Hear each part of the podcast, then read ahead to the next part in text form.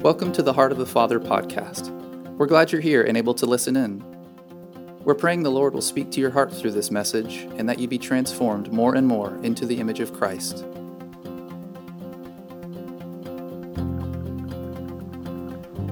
I was prepared to share this message a month ago, and the service got preempted by the Holy Spirit, so we're always glad for that. People always tell me after those services, that was the best message you ever preached. I said, because I didn't preach it. Um, so, but I had this message. It's just interesting with the timing because obviously that was way before Ian was even a little cloud off of the coast of Africa. Um, but the title of the message is Living Ready.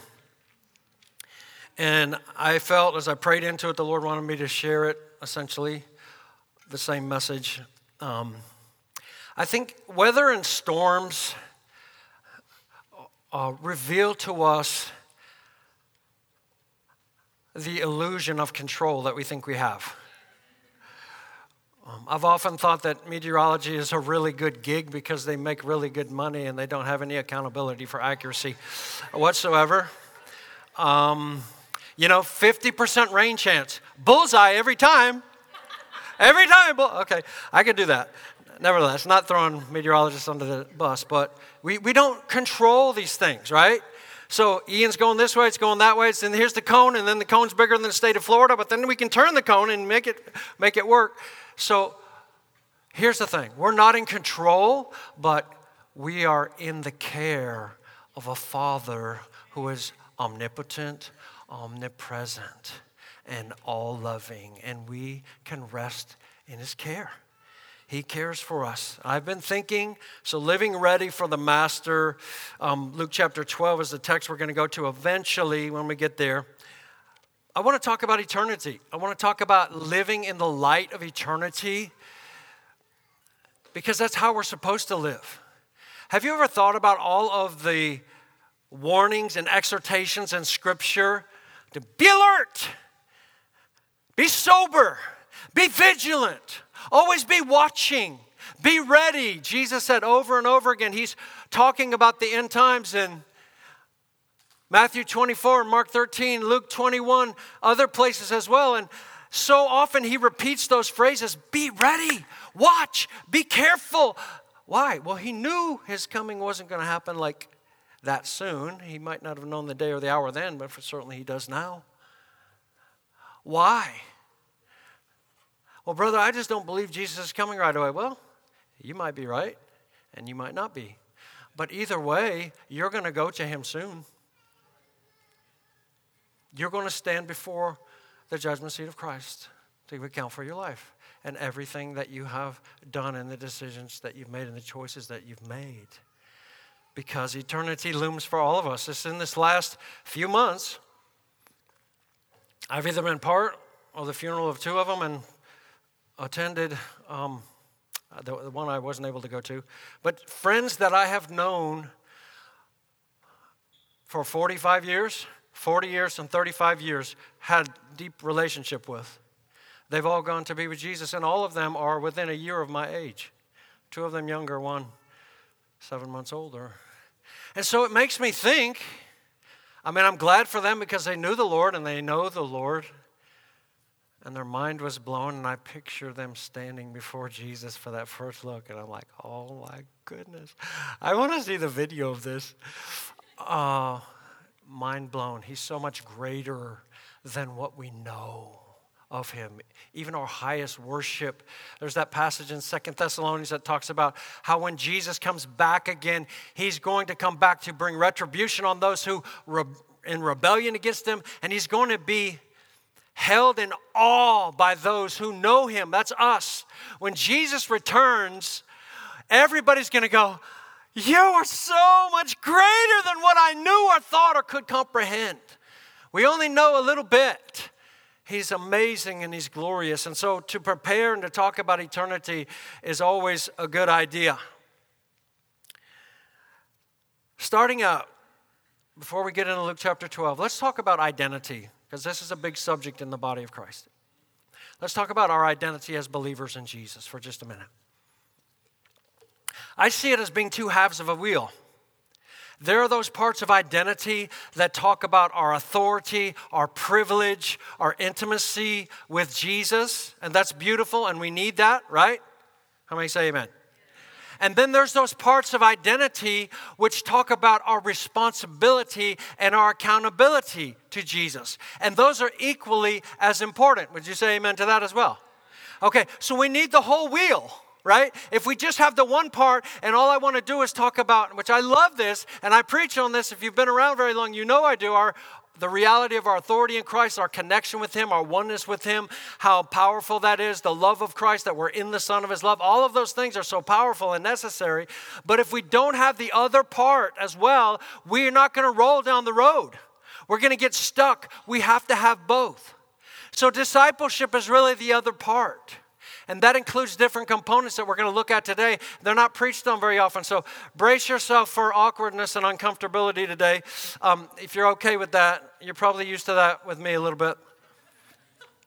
I believe firmly that nothing eternal comes out of comfort zones. And so we'll try to blow those up right away if we can. We need both sides of the wheel. As I read scripture, it is the responsibility and accountability parts that will be the most important when we stand before Him on that day. Because He's going to ask us what we did with what He gave us. So we need to be mindful of that.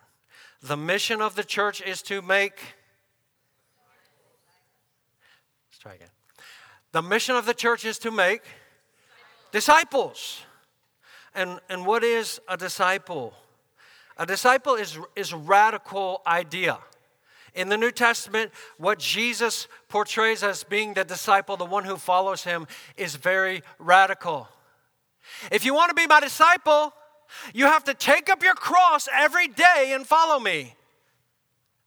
Well, the only thing that came to the mind of the disciples when they heard that was they had seen people crucified. They didn't know people were going to wear crosses around their neck as being a decoration and as a sign of affection for Jesus. All they knew was crucified? They had seen the Romans crucify hundreds and even thousands of rebels against the Roman Empire and put them strategically along the main streets, crucified, so that would be a loud shouting message to everybody if you rebel against Rome, this is what you get. Imagine the astonishment of the disciples. We numb all this down in our mind because we know the other side of the cross. Imagine the disciples hearing that for the first time. If you don't take up your cross every day and follow me, you can't be my disciple. And just to let you know, discipleship is not a higher echelon of Christianity. To be a disciple is to be a Christian, and to be a Christian is to be a disciple. The words are used interchangeably in the New Testament. And this is by far the largest, if you go by sheer numbers in the New Testament, discipleship and being a disciple is mentioned 260 times. How many times is sonship mentioned? If you go by sheer numbers, I'm not saying it's not important, it's totally important. But I think he puts numbers in there to bring emphasis. This is your starting point. This is where you got to grasp this idea of being a disciple. And so I believe in Western culture, especially in America, we don't, believe, we don't know what it means to be a disciple. We know what it means to be a convert. We know what it means to be a church member, but we don't understand the concept of discipleship, which is what the church is called to do. We're not called to fill our chairs. We're called to make disciples, those who are radically sold out to Jesus as his followers. I would love to read all the verses where Jesus talked about what discipleship entails. Sum it up like this Dietrich Bonhoeffer wrote this book called Call to Discipleship, and the beginning of that book is when Christ bids a man come to him, he calls him to come and die. That's about true. Take up your cross daily. If you don't give up everything you have, Jesus said in Luke 14 33, you can't be my disciple. If you don't love me more than you love father, mother, brothers, sisters, and this is where it really gets down to it, okay? Father, mother, brothers, sisters, okay, I can live with that. Wife, can't live with that. Children, no. But yes, and even your own life, you can't be my disciple. How many thousands of problems this would solve in the Christian life if we would get this sense of our identity firmly rooted with the other, yes, but get this firmly rooted that when Jesus tells us to do something, the fact that we're his disciples means that when he says something, we say, Yes, Lord. We obey and we do that thing. And it is a priority of our life no matter what it costs. You see that with the disciples in the early church, don't you? Paul's on his way to Jerusalem. The prophetic churches are everywhere in the New Testament. And all along the way, Paul's stopping at the churches and they're all prophesying over him, saying, You're going to go to Jerusalem, but please don't go because bonds and afflictions await you there. It's not going to be good. You're going to suffer. And Paul says, Why are you weeping and breaking my heart like this? I'm not only ready to go to Jerusalem, but also to die for the Lord Jesus. This is what I was made for to bear witness to him before kings. And I'm going to Nero, and Nero cut his head off for the cause of Christ. And he said that was like a burnt offering and a living sacrifice, a drink offering being poured out at the altar. I know this language we don't like. This language is in the New Testament and fills it. It's not just occasional. This language fills. So this would create a body of radical followers of Jesus. That's how we need to live to be ready for eternity. Let me read you from a scholar whose name is Moses Silva. He's a Greek scholar, very high level New Testament scholar. He's defining this word disciple, okay? Discipleship is the surrendering of our autonomy. This is so important because my um, perception and observation, again, y'all, I love you, is that Western Christians, we haven't surrendered our autonomy. We still have our agenda we're running. We're just asking Jesus to help us to run it better. We're not taking our dreams and our agendas. I preached a message at a um, graduation one time. It went over like a Led Zeppelin. Not very good. But the message was exchange your vision because, you know, there, there's a saying there's lies, and then there's damned lies, and then there's graduation speeches. Um, so, so we're telling these graduates, you can be anything you want to be. I know I heard it myself. I heard it from my mother. She lied to me. But um, You can do anything. You can, you know, whatever you set your mind to do, you can do it and all that. And it's not true. So I'm encouraging these graduates lay your vision aside, whatever you think it is at your age. It might not be fully cooked yet. It's okay. Put it to the side. If you have passions, that's okay. Put it to the side. But take God's vision up, which is Philippians chapter 3, that I may know Him and the power of his resurrection and the fellowship of his sufferings, that I may be made conformable to his death. They, they didn't like that. I wasn't inspiring at all. No, I've got a vision. I'm going to be. It's okay. Disciples of Jesus, they're, they're surrendering their autonomy it implies acceptance of Christ Himself, rejection of the old existence, and the beginning of a new life in Him. Following Jesus as a disciple means the unconditional sacrifice of one's whole life. To be a disciple means to be bound to Jesus and to do God's will. If we had that understanding really rooted in us, then it would take a lot of decisions off of the table where we wrestle with things. I've wrestled with decisions. I've wrestled really hard with the Lord, but my own autonomy was still in place, and that was my problem. So, the, the older that I've gotten and the longer I walk with Jesus, I'm not saying I never had the wrestles. I do, but they're a lot less. Because I know that uh, what I have signed up for is this is what I've already agreed to. He said, Here's the deal I'm going to give you my whole kingdom, but you give me everything you've got. Everything everything. your dreams, your autonomy, your ability to make your own path forward. In fact, your own body doesn't even belong to you. I shouldn't go very far into that. You're bought with a price, therefore glorify God in your body, which is Him, it belongs to Him, right? James chapter 4 says, Woe to you now who say, We're going to go into this town and do this thing. They've got their five year plan working. We're going to do this. We're going to build this. We're going to make this happen. He goes, What are you talking about? All such boasting is evil. You should say rather, if the Lord wills. Why? Because I already cashed all my chips in. I don't have a five year plan unless He makes it. I don't have my own agenda unless He gives it. I don't have my own plan unless He sanctions it and births it. I've tried in business, and I won't go too far into this because you've all heard of it. Uh, it, was, it was a bad fail. And the Lord showed me one time at a prayer meeting, Sister Marie was there. They said, let's all pray for Barry in his business because he's struggling. And so we prayed Saturday morning, and I just had this sense like the Lord was resisting me. That's the sense that I had. And and we're walking out, and of course that's not what you say when you're faith and power, and you know, like that's not what you say. Praise God, it's done. Okay, well, I mean that isn't what I sensed. I wanted to say that, but I didn't want to sense. I walked out. I looked at Marie. She wasn't looking up at me.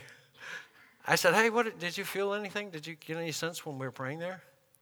And she just looked at me like that. I said, Well, my sense was that the Lord's resisting me. And she looked at me like, I can't believe that you said that. But it's real. And I knelt down at the seat there in that church and I said, God, what am I doing? I, I'm not an entrepreneur. I'm, I'm called to preach the gospel, right? I mean, this is what you told me when I was a teenager. This is why I abandoned all of my plans to be a pharmacologist and make tons of money and have an easy life. That's what I was going to do, but you said, no, you're going to Bible college. And he said to me by his Spirit, he said, This business is a monument to your own nothingness. Now you see what you can do without me. See, that don't preach good. Even when I preach it, it doesn't preach good. It didn't preach good to me. But he's trying to deal with my whole issue of autonomy. Like I am the captain of my ship. No, I'm not. I'm not in control. I can't control where the hurricane goes. I'm not in control, but I'm in the hands of the care of my Father who keeps me. But he also he demands to direct my course as his disciple. This would take so many of the problems off of the table for us if we would actually get this and grasp it really well. We're disciples of Jesus. Discipleship is weak in today's Western church. Why is it weak? Because we treat it like dieting. What does that mean? So I read this article by researchers at UCLA. I don't even know where I got it from, but, but I read it and I thought, that's exactly why discipleship fails in, in the West. They said, We studied, this is UCLA now, they're not some Christian college, you know, they're secular. They're looking at dieting. So, five million diet books, talking about mostly weight loss, are sold every year in this country, $60 billion or so. It's a lot of money, it's a big industry, right? You know, why is there new diet books that come out every year? By the hordes. Because the way that we do it is we go, give me the magic pill. Let me take the magic pill. And then after three months, I'm going to lose the 48 pounds I want to lose, and everything's going to be great. And so what they found is, and y'all listen, if you're the skinny person in here that's getting ready to pull your self righteous card out, put it right back in your pocket. Okay? Because you don't know, this is, this is true now. You don't know the people that are heavier that you see and you think, oh, if they would just eat like I do, they would be thin. You don't know that they might not exercise two times the self control that you do in what you eat. You just don't have the genetics to get heavy. So put your card back in your pocket, and when you get home, burn it because it's, it's all arrogant pride. So listen, God is not God is not like the American media, He's not obsessed with body image at all. He's obsessed with heart image. He wants our heart. But this is a pretty good illustration of why discipleship fails. Okay, the dieting. So they study it and they go, here's what they said. It actually, most people would have been better off not going on the diet at all. I'm quoting now from their study. At least two thirds of people on diets regain more weight than, they lost within four or five years. This may help explain why so many diets fail and discipleship. Dieting increases, listen, this is, this is. Dieting increases stress sensitivity, and stress makes us seek out rewarding things like high fat, high calorie comfort foods. Dieting is tough. Listen to this statement. Dieting, dieting is tough because your brain is working against you. Why? Because we're here, look, it only works, right? I think Matt and Sissy will say the amen to this.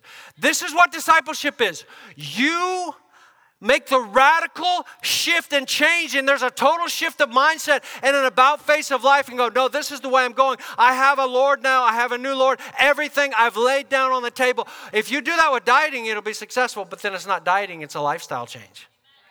That's what discipleship is. I'm not going to add something onto my life and go, well, I'm going to do the outreach this week because then I'm going to be a better disciple. No, the issue is I belong to Jesus, every part of me, spirit, soul, and body, all my hopes, dreams, all of my kids. I can tell you something having seven kids, it's not easy to release them to the Lord. You have to do it over and over again. You, you really do. We had that experience on the mission field with our daughter, and we saw her living in squalor in a city where they had human trafficking running bigger than Walmart. They literally owned entire apartment complexes where all they did was traffic young girls there. And leaders from uh, Spanish speaking countries, they flew them over there. They had this big palace on top of the hill in the city. It, it had walls all around it, helicopter pad. World leaders would come there. It was a brothel. Everybody else lives in squalor. The creeks in the town, the little rivers are got dirty diapers in them and feces. And we took a tour of that town, and we're like, our little girl, our oldest daughter, I called her dearest my whole life. She's going there to live, and our grandkids are going to be born and raised there. And we were shell shocked, and Diane can tell you this is true. We got down beside the little bed that we were staying at there, in Sosua. We knelt down there and we just cried and wept. We said, Jesus, this is so hard. And he reminded us, this is what you said when you had those children. When I blessed you, you said, Lord, they're yours. And now I'm coming to collect. But you can trust me because I will take care of them. And we had to wrestle and we had to settle with that. But this is what discipleship is. I don't own my kids, and so I don't try to control their lives. I want to disciple them, but I don't control their agenda because I want God's agenda for them. So, dieting for discipleship, we're just going to add something on. You know, I used to think this before I radically changed my diet, and I'm no poster boy for this. Really, the credit goes to my wife about 98%. I eat the stuff, but she, she makes it and provides it, does all this good.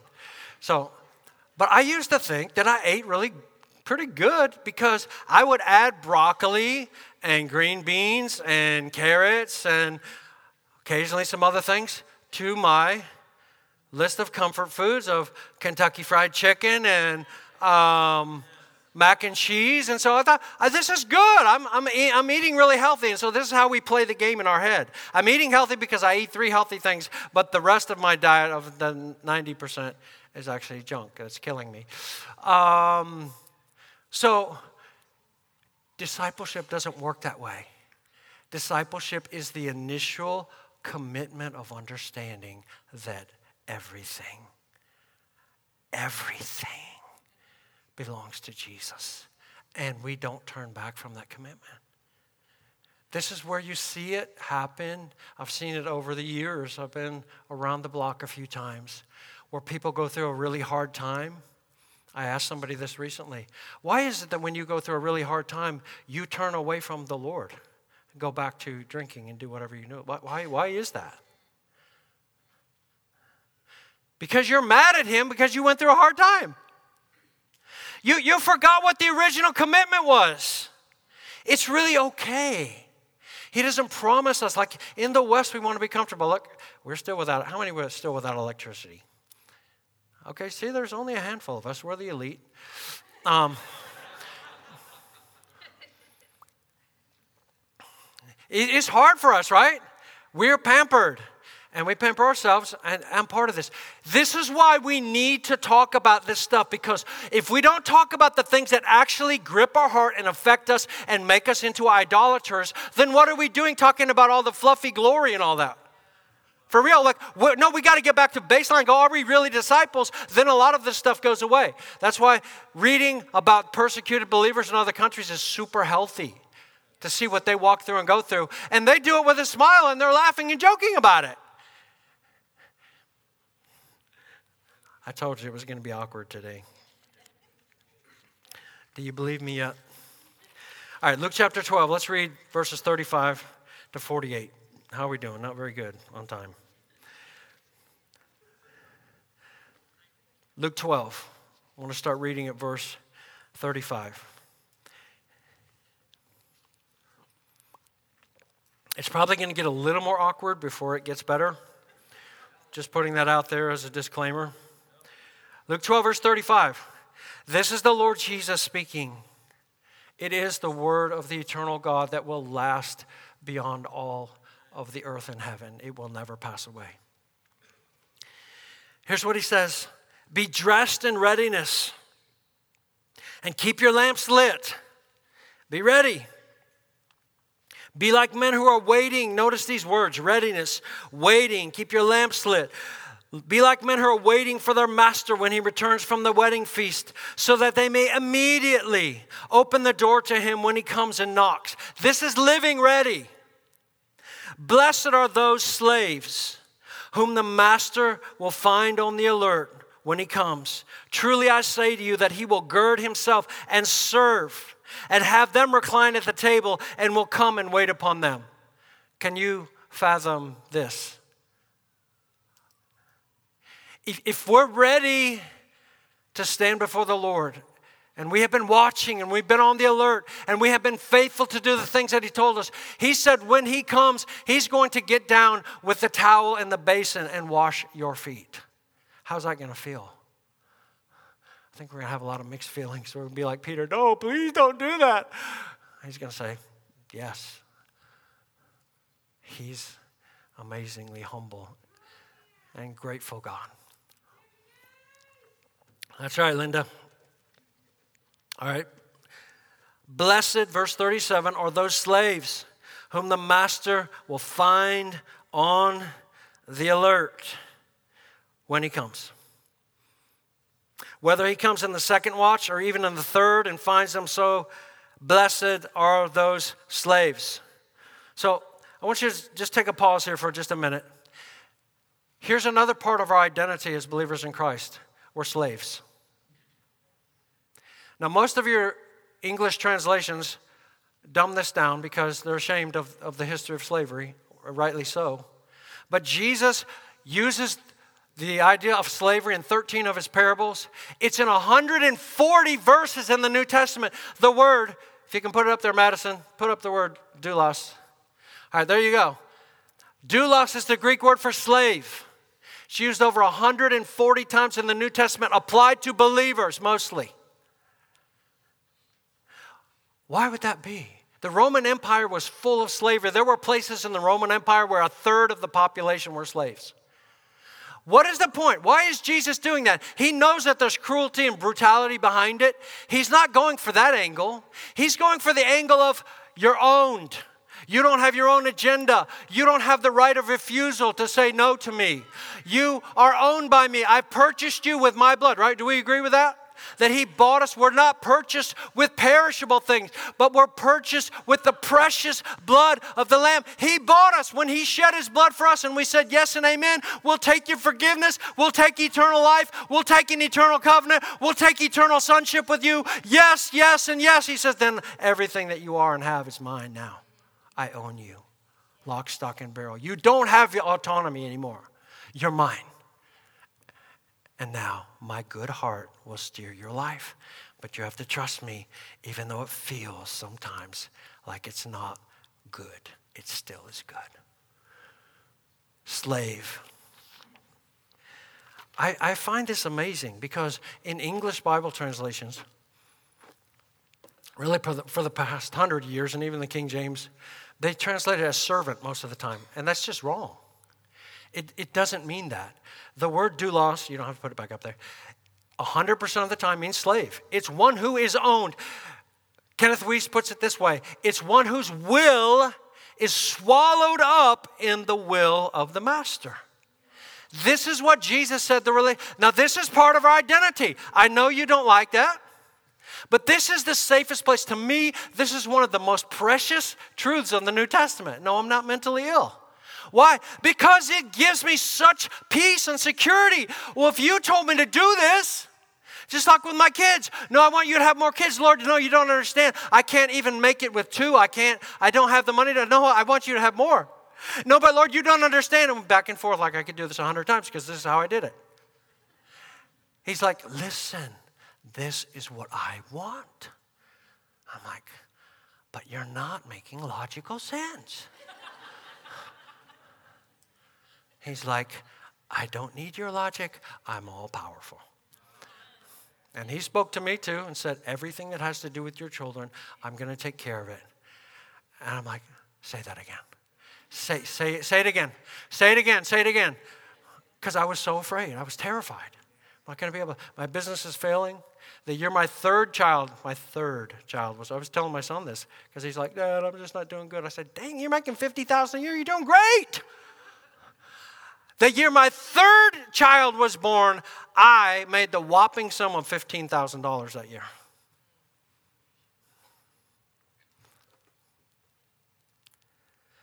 But the Lord never let us go without. You know what He did? He would send people to us in our deepest need. We had one Saturday night where we needed $1,500 in two days. I'm going to tell the story again because I like it, okay? This is part of my history with God. But this is part of your history too. This is what slaves can do. Don't worry about what you need. I'm going to provide everything you need. That's not your responsibility.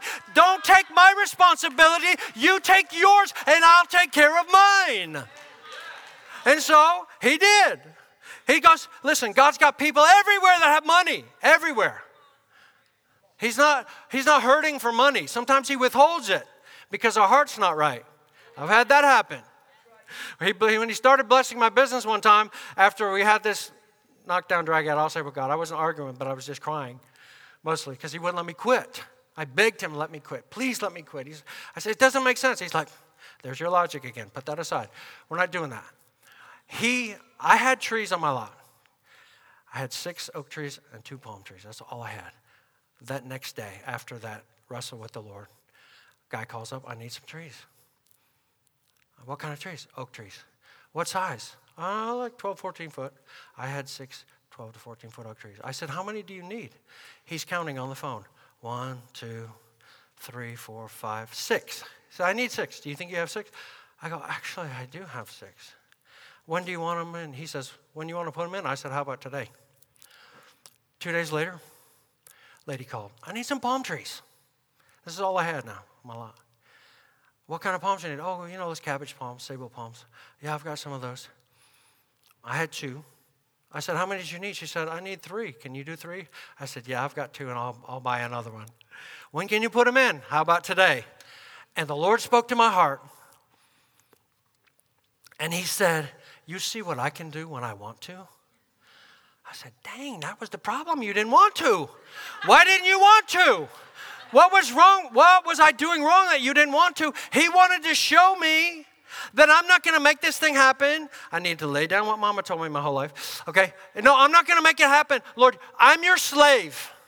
I belong to you. Lock, stock, and barrel. Everything about me belongs to you. My family, my wife, my children. So, see, that doesn't give me, I, because my wife belongs to the Lord, that means I better treat her pretty darn good.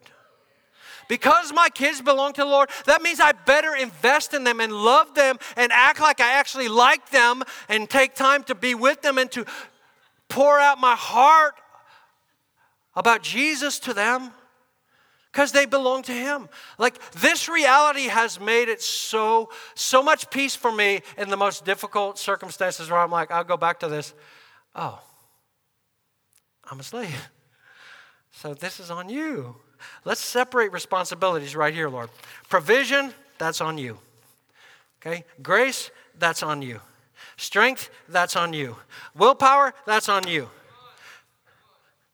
Perseverance, you give me the grace for it, I'll do that. I'll obey you. That's on me. So let's separate responsibilities. This is on you. Now, if I'm in, if I'm out there doing my own thing and I've got my own agenda and I'm running that, then he's not. He's like, no, I didn't say I'd provide for your agenda. I said I'd provide for my agenda. But there's so much peace in that. So good. I'm in the hospital waiting to get open heart surgery. I'm waiting I had to get a triple bypass. Found I had a tons of blockage in my body. My carotid artery on the right side is 100% blocked. So that wasn't good news. And I'm sitting there waiting, and I'm just reading. I'm just having a good time. Had a lot of time to read my Bible because it took like seven days to get the blood thinner out of my system before they could do take out the sawzall and cut me open. And the Lord spoke to me. And he said, You know how you are, because I'm this landscape guy that goes around my yard and makes notes, you know, some, some of you probably are like that. Some of you don't give a rip about your landscape. I can tell that by looking at it. Never, never mind. Uh, never mind. So I'm making notes. He says, You know how you do that about making notes? You go around your yard and go on Saturday, I'm going to take care of these things, and I make that list of the five bullet points. This is what the Lord said. Hey, I'm telling you, the Holy Spirit spoke to me. He said, that's what this is to me with your heart. And I'm like, oh, dang, it's going to be fine then. It's going to be great. You already had this on your schedule. You weren't taken by surprise of this. I belong to you, so I just kept telling the doctors, come on, let's get, let's get the show on the road. Let's go. Come on, get me down there and shave me like an onion. Let's go. I had such confidence. I mean, I felt I couldn't convey that necessarily to my wife and to my family. But I had like 100% confidence because the Lord told me, like, you're, you're my slave. This is what I'm doing. I already have this on my schedule. Like, this is on the book. Look, it's right here in my agenda. I'm like, oh, is going to be great. Now, it was a little bit of a recovery. I'm not saying that that was fun, but I was seriously stoked when they finally said, okay, today we're going to do it. I'm like, come on, let's get past this thing. That's, that's what you can do when you're a slave. If you're an owner, if you have autonomy, if you're running your own ship and your own business and your own life and you have an agenda and you're going to make this happen and you're the guy that's casting the vision instead of the Lord, then you don't have that peace. Then you're running nervous and under stress all the time. But if you're really a slave, life is good. All you got to concentrate is on what do you want and when do you want it and what do I need? Give me the supplies and the grace that I need to do it. Life is good. Living like a slave is part of being ready for the master.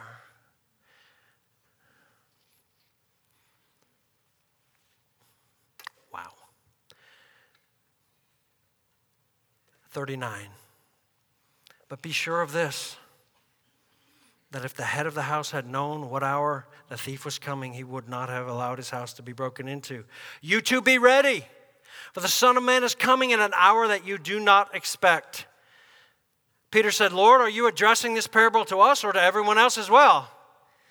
I love how Jesus doesn't answer. And the Lord said, Who then is the faithful and sensible steward? Whom his master will put in charge of his servants to give them their rations at the proper time. Blessed is that slave whom his master finds doing so when he comes. So, what was his answer to Peter? Yeah, of course it applies to you. It applies to everybody. But especially if you have authority over somebody else, whatever authority I've given you, you better be found treating them right, taking care of them right. So the love is going to be on the final exam every single time. There's a lot of things that we worry and fuss about that aren't going to be on the final exam, but I'm telling you, love will be on the final exam. How did you treat my people? Listen, it's it is a serious thing, and I've felt the breath of the Lord's hot displeasure on my neck before actually preaching. Because I come in with an, you know, I, I can get a little edgy sometimes. I come in with a, a, thing about, uh, you know, I've got the word of the Lord. I'm coming, it, it's just, that it's just mixed with my own solical frustration and anger. And like, the Lord is like, no. These are people that I gave my blood for. You better back off your junk. He, he's jealous. I live every day in this body with the realization that God is jealous over you guys. And I pray, Lord, don't help me, don't mess it up. Dear Jesus, these people are precious to you. So if we have authority, we're going to give account for how we treat those who are under our care, whether we're parents, whether we're husbands, whether we are in ministry, whether we are leaders in any respect the Lord is going to require that from us. And so here's the thing we need to start now. It's not okay. Realizing th- what, what is it to be ready for the Lord? Here's all it is it's not complicated. It's just simply living every day in the light of knowing that very soon we're going to stand before the Lord Jesus Himself and give account for our life. We're going to do that. That is a reality. We're going to give account for our life. Living that way every day takes all kinds of foolish decisions off the table. Because the question is, would you do that if you knew you were going to have to give account to Jesus tomorrow for that? And the answer is usually no. But we think somehow in our own self delusion that we're never going to have to give account for those things. We are. He promised it over and over again. It's a real thing. I like these quotes from Oswald Chambers. If you know Oswald Chambers, the central point of resistance to discipleship is that I will not give up my right to myself. The very thing God intends you to give up if you're ever going to be a disciple of Jesus Christ. The best measure of a spiritual life is not its ecstasies, but its obedience. That's so good. Like, we need to hear that in charismatic circles. I love the ecstasies. I love the encounters. I love the prophecies. I love the spiritual gifts. I love the miraculous. But at the end of the day, I don't find anywhere where that's going to be on the final exam. What is going to be on the final exam is if I walked in obedience. What this generation needs, God, I'm, speaking, I don't want to speak as an old man down to, you. like, I, I get it. Who's this crunchy old guy? I don't want to do that. But, but listen, here's, I, have been around for a while, and so I'm, I'm observing this generation. I love you with a passion. My children are in your generation. You get it? But I do see blindnesses. And one of them is being faithful in the mundane things. Like you, you, you want this. I'm sorry for speaking at you. I'm not trying to speak at you, but listen. This generation, we we want the spectacular, amazing thing, the thing that's going to make the headlines, and that's going to be the powerful thing. And the reality is, Jesus is going to say on that day, "Whatever you did to the least of these, you did it to me. If you gave a cup of water to a little child in my name." You did it to me. Oh, no, Lord, I want to have a miracle crusade in Tanzania. Well, great, do that. But don't neglect loving your child. Don't neglect giving the cup of water. Don't neglect to get down on their level and say, I love you, honey. I missed you. How are you? And look them in the eye. Because Jesus is going to ask about that. I told Jeremiah one time, Johnson, we, we were meeting. He just had this big crusade in Virginia. And, um, you know, they went over, the Lord was moving. They had seven, however many longer, seven nights or maybe longer than that of extra meetings. And he was telling me about it Saturday morning. And I said, I don't know. I just felt that was the Lord. I said, Bro, Jesus is not going to ask you about your meetings when you stand before him. He's going to ask you, How is Bella's soul? He was like, That's real. Faithful in the mundane, faithful at doing our work as unto the Lord. Faithful as doing the hard things of life, of taking care of the things. You see the word in here? This is another part of what discipleship is. Part of discipleship is being a slave, and the other part of it is being a steward. That means we don't own. Let me give you the, the four principles of stewardship. So much here I'm going to miss, but here's four principles of stewardship, okay? Number one, the principle of ownership. A steward owns nothing and does not set the agenda. Yeah, I told you this wasn't going to preach good, and it's coming true. It was a prophetic word. Four principles of stewardship. Principle of ownership stewards own nothing and they do not set the agenda. So, even your body, even your business, even your whatever, even your money. Principle number two of stewardship is the principle of responsibility. Listen, owners have rights, stewards have responsibilities. Owners have rights, stewards have responsibilities. We have responsibilities to Jesus because we're his stewards. So, what that tells me is we use language all the time, and I know this is hard. Like, we have to go over and over this stuff because it's so counterintuitive to the culture. Everything in the culture is feeding us with this self autonomy that we should live in, and we're going to make it happen. And it's all about us, and it's our plans, it's our vision, it's our drive, and all that's not true. The Lord might use those things. But ultimately, as believers in Him, He sets the agenda, and He is the owner of all things. This is another burden that I carry for this generation is I feel like the, this whole principle of stewardship with your money like is, is being lost on you. I hear all the time of, well, the New Testament doesn't teach that we have to tithe. And I'm like, I totally 100% agree with you. It means you have to give up everything, not just your 10%. But most people that say the New Testament doesn't teach tithing, they don't give diddly squat. And here's the problem. If the Lord doesn't have ownership of our heart, of our money, He doesn't have ownership of our heart. Because he said, Where your treasure is, your heart will be there also. And listen, in America, the richest country that's ever existed, we have to fight this day and night. You go, Well, I'm not rich. You are if you live in America and you have a house. Even if you rent one, I'm not saying you own it. Even if you have one when a tree fell on it, you're still rich. Compare yourself to the rest of the world. We are really rich. Look, God doesn't want us to feel guilty about being rich, but He wants us to be stewards and recognize that it's not ours. So, Lord, what do you want to do to further your kingdom? How can I demonstrate that you own me with this money? I don't need to go out and buy a Porsche and elevator from a house and all that stuff. That, that's, that's not how I demonstrate his ownership. That's how I demonstrate that I'm not, that I'm still on the throne. No. It's not okay. Listen. The Bible talks so explicitly about our hearts and our money. It's crazy how strong the language is in there. Can I just read you out of 1 Timothy chapter 6? I know you didn't answer, I didn't give you time to. That's okay. 1 Timothy chapter 6. I want to read these verses and I want us to take a sober look for real. I have to wrestle with this all the time.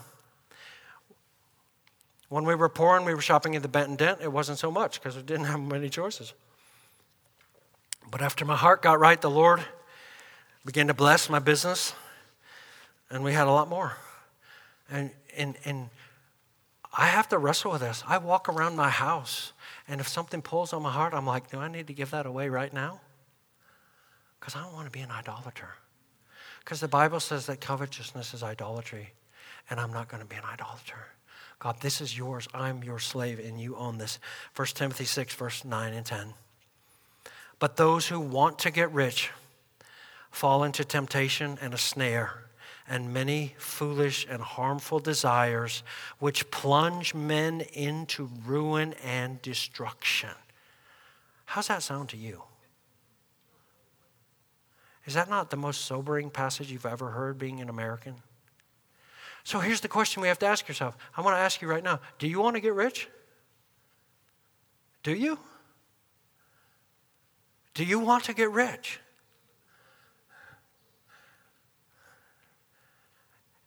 You're, you're on a slippery slide then, if that's where your heart wants to go.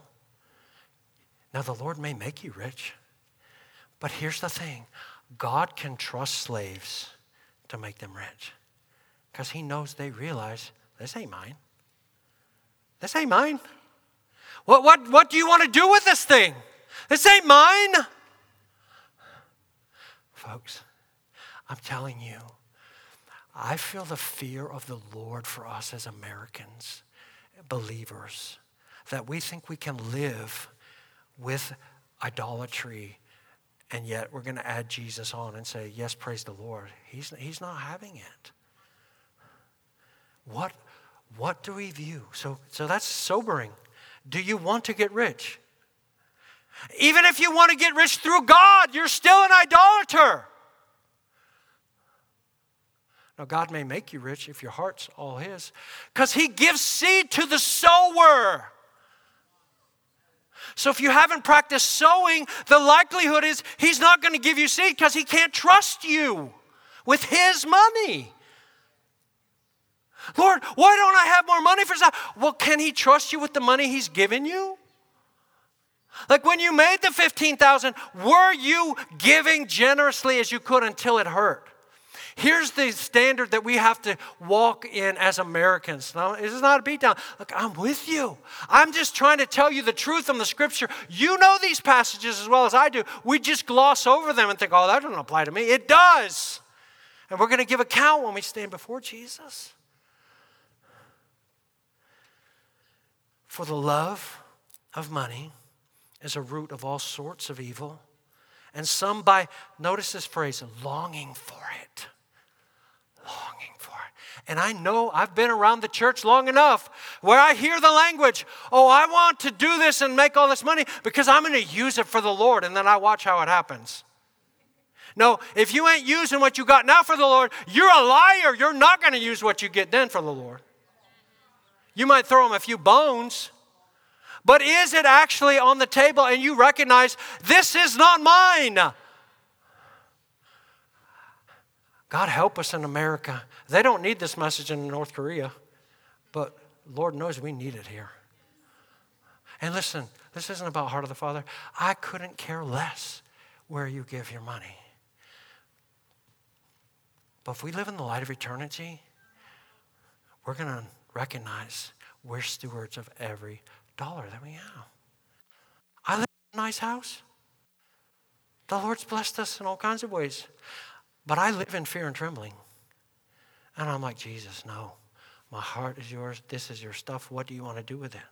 So, one thing that we do is we just go out of our way. When our moms died, we, we redid our apartment, make it a hospitality house. People just stay there. Come. This is, this is to, to put people up and let them stay. We want to bless them. Because it's not our house, because we're slaves and we're stewards. And this is the part of the other part of the wheel that we lack in America. And it's why we don't roll. Because all we want is to hear, I'm sorry if this sounds too edgy.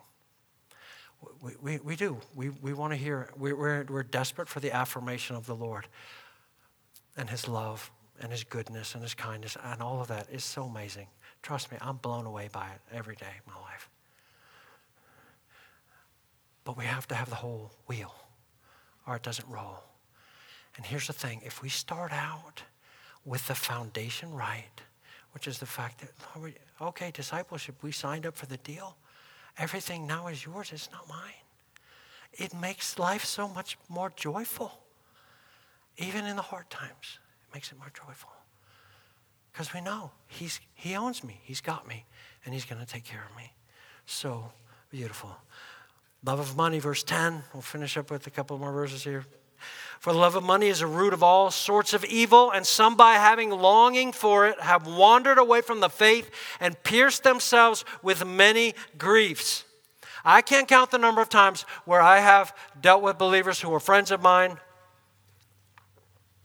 who longed for money. They long for it. I just want more.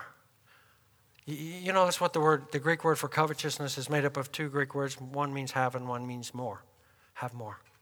You, you know, there's kinds of covetousness where you want the stuff that you even have a legal right to more than you should, and the Lord says, I don't like that. Uh, your heart's attached to it. It's, it's not right. Case in point, Luke chapter 12, if you look there. Jesus is preaching. A man stands up in the crowd, Lord, tell my brother to divide the inheritance with me rightly. And Jesus says, Oh, yeah, I can't believe he's doing you wrong like that. You should. No. Jesus said, Man, who made me the judge over you? That's not my role here. But listen, he says, Beware of covetousness in every form. It's really subtle, it morphs. Oh, no, that's mine. That belongs to me. No, you forgot you were a slave. You forgot you were a steward. It's not yours. Paul says to the Corinthians, You've taken up this offering for Jerusalem where there's drought and they're starving there. And you guys have put out this generous offering. And Paul says, I've been delayed in coming to you, but I wanted to make sure that the offering that you raised for their relief hasn't been affected by your covetousness. What are you talking about? That was our offering. We gave that. We can take it back. No, you can't. If Jesus said, because it's not yours, you're a steward. We're slaves. I think the sheer numbers of the phrases in the New Testament are meant to impress us. Like he says 140 times, we're slaves. 260 times you're disciples. The other stuff is real. I preached on being in Christ multiple times in this church. I believe in it. I love it. I preach on the love of God. I believe in the favor of God, that He's 100% for us. I believe all of those things. But look, if you got one half of the wheel, you ain't going to roll down the road. And this is where discipleship happens. And you don't think that it affects everything else in your life. It does. These are all tied together. Because the root issue is whether or not we are 100% His. He goes, I'm 100% for you, but are you 100% mine? Because that's the deal that we made when you came and bowed the knee and said, Jesus is Lord. Do you know when you say Jesus is Lord, even in that day, that word Lord is the word master, and it is a slave master. I'm owned by you. When we declare He's Lord, we're declaring His ownership of us.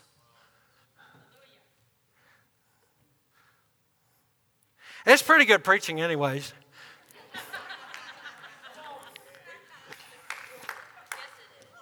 Thank you all for helping me to get over the fear of man. all right, the principle of responsibility, number two. I'm, I'm, I'm, I'm going to finish up for now. Principle number three of stewardship is the principle of accountability.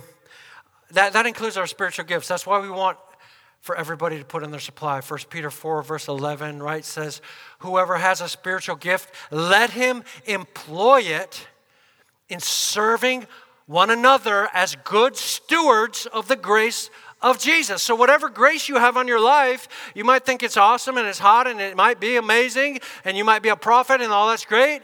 But the issue is not whether you have that gift. Jesus isn't going to say, Oh, you had such an amazing gift. Come here and get the red ribbon. No. Because he knows that whatever gift he gave us, he gave it to us, right? We didn't make it. How many made yourself a prophet? How many made yourself have a spiritual gift? Like you, you did it. He gave it as a free gift. But the way that we steward it is that we actually use it to build other people up. That's how we glorify God, so that in all things God may be glorified. So, whatever we have as a gift of the Lord, if we're not using it to build up other people, we're not being good stewards, and we'll give account for that stewardship. Number four is the principle of reward. The Lord's reward is amazing. I'm going to read this and then we're going to close here. Colossians chapter 3, verse 23 and 24. Whatever you do, do your work heartily as for the Lord rather than for men, knowing that from the Lord, knowing this, from the Lord you will receive the reward of the inheritance because it is the Lord Christ whom you serve. Jesus is generous. He's generous.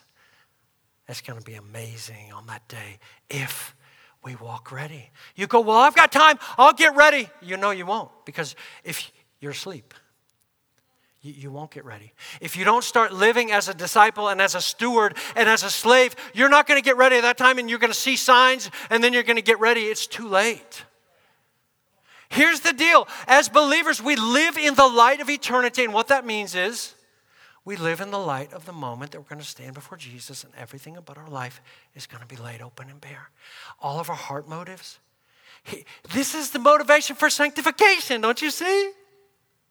Jesus, those motivations. So, so this is what I would recommend to you. When I see things come up inside of me that are ugly, I just voice that right out to the Lord. Oh, Lord, you saw how that tweaked me in my heart? There's something wrong in there. Would you help me? What do I need to do, Lord? Do I need to humble myself? Do I need to ask for help? Do I need to just repent? What do I need to do? Sanctification is really natural when you actually are in, in the mode of exposing everything, because on that day, He's going to see everything completely clearly. And this is the beautiful way. Imagine just in closing, I think about this. Imagine having thousands and millions of believers that live like this. What could stand before them? What society wouldn't be radically influenced for Jesus by that kind of a people? It's phenomenal to think about. We hope this message has been a blessing to you. If you'd like to join us on a Sunday morning or other weekly gathering, know that you're more than welcome. And if you'd like other resources on or about this ministry, or for any deeper questions you may have, be sure to visit our website at hotfmlakeland.com.